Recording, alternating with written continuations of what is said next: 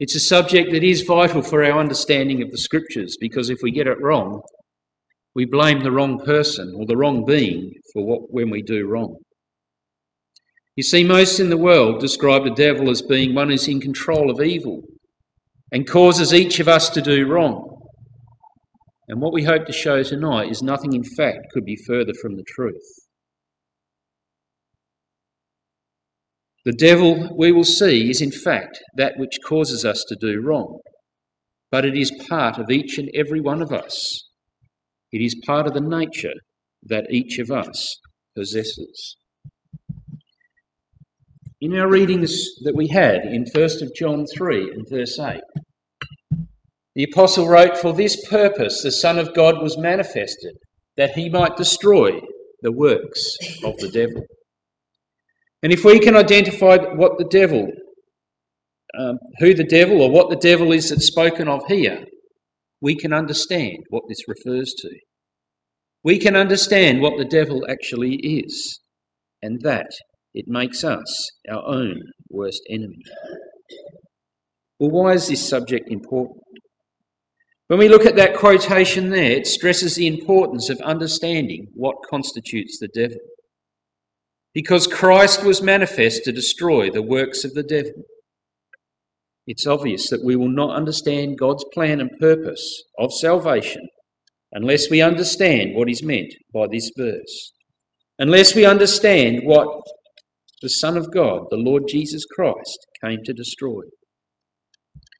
What I hope to show is that, unfortunately, the commonly accepted ideas upon the subject of the devil are astray from the Bible. And I say unfortunately, not because it's something we would like to believe, but it leads many astray from the things of the truth, the th- things of the Bible and of Almighty God. You see, if you were to speak to the average person out there on the street and ask what the devil is, he'd probably tell you he's some sort of superhuman monster, a fallen angel, someone who dominates the minds of humanity and makes man sin. And this teaching is used to induce fear, the fear of the devil, into people. And it produces an excuse for sin by allowing them to blame it on him. The doctrine is not only unscriptural, but it's also a reflection on God's love and omnipotence. Because why would God allow mortal man to be dominated by a powerful a or a more powerful being, a depraved fallen angel, if he had the strength to destroy him. And if God is omnipotent, as God is omnipotent, why does not God rid himself of this devil if he is a fallen angel from heaven that resides in heaven? Logic would set aside the normal teaching of the devil as an unsound and unscientific, and the teaching of the Bible is in conformity with this statement. You see, the Bible reveals that the devil is a more familiar figure than is normally recognized.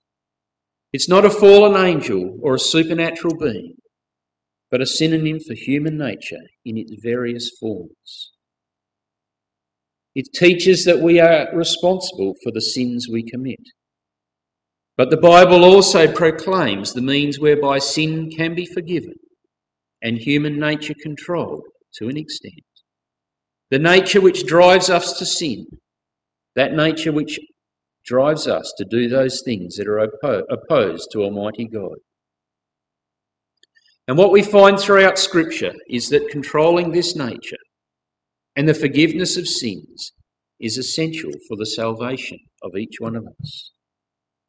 And hence it's necessary for us to know what constitutes the devil if we are to successfully resist its power. Well, then, what is the Bible? Definition of the devil?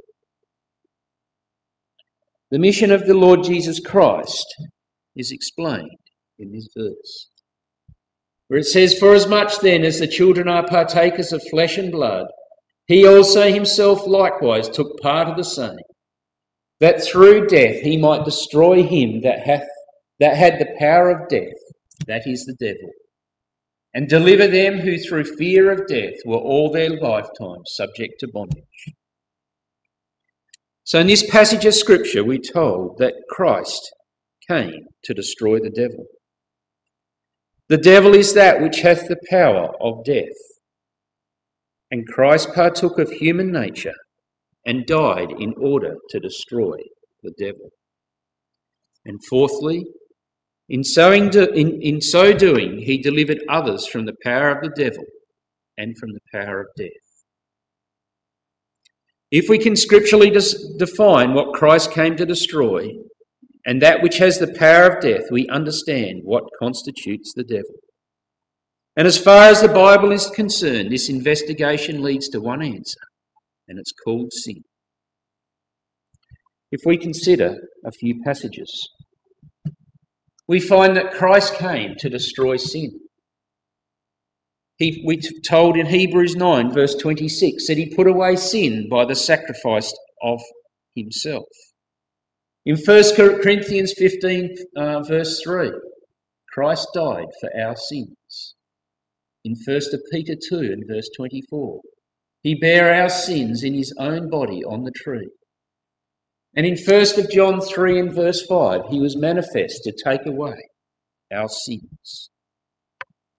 But we also find that sin was the original cause of death. We find that the wages of sin is death. We're told that by one man, not a supernatural devil or a fallen angel, by one man sin entered into the world, and death by sin. Uh, by sin. And we're also told in 1 Corinthians 15 and verse 56 that the sting of death is sin. So if we put these passages together, we find that Christ came to destroy sin. And also that the power of death is in sin. And what we conclude if we go through the scriptures is that a devil is a synonym for sin. You see, the fallacy of the idea that the devil is a fallen angel is illustrated by the definition of the Apostle Paul in that passage we looked at before in Hebrews 2 and verse 14. How can the death of Jesus encompass the destruction of a powerful, a superhuman fallen angel? And if it did, why is sin still manifest in the world if it was a being? A supernatural being that was destroyed in his death. But rather, once we recognize that the devil relates to sin and that sin comes from within each of us, we can acknowledge that the atoning blood of the Lord Jesus Christ is a powerful weapon to defeat and destroy sin. It defeats the power of sin by providing the means of forgiveness. It conquers death through the promise of resurrection and eternal life. If we turn back to 1 Corinthians chapter 15 and verse 20 to 26, and we read there, But now is Christ risen from the dead and become the firstfruits of them that slept. For since by man came death, by man came also the resurrection of the dead.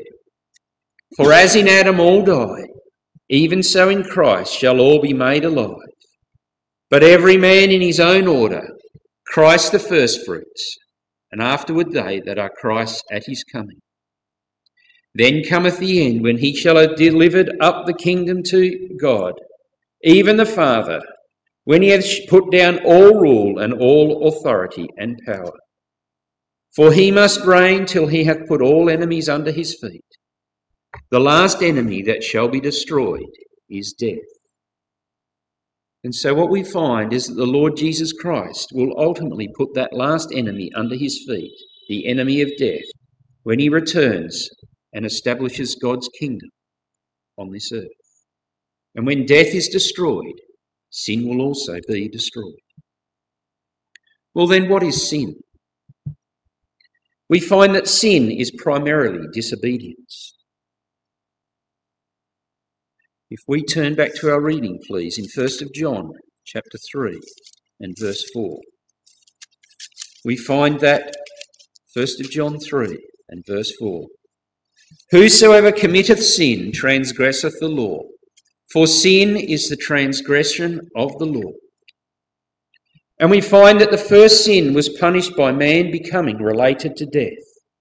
And as a result, of sin or disobedience, mortality became incidental on all, all human nature, to the point where it is now possessed by each of us. And we have that in Genesis 3, verse 19, sorry, where we'd have in the sweat of thy face the punishment that was given to Adam after he transgressed in the Garden of Eden. He was told that in the sweat of thy face shalt thou eat bread, till thou return unto the ground. For out of it wast thou taken, for dust thou art, and unto dust shalt thou return. We find that because Adam and Eve transgressed that law which God gave them, the punishment was given to them that dust thou art, they will die again. They were from the earth, and they were going to return to the earth again. Dust thou art, and unto dust shalt thou return. But throughout the scriptures, we find that sin is also given a secondary meaning. Because we find that men are said to have been made sinners. In Romans 5, verse 19, we're told that by one man's disobedience, many were made sinners. In 2 Corinthians 5 and verse 21, sorry, uh, on Romans 9, the Lord Jesus Christ is described as having been made sin for us, but he was one who did not sin. In 2 Corinthians 5 and verse 21, we have, For he hath made him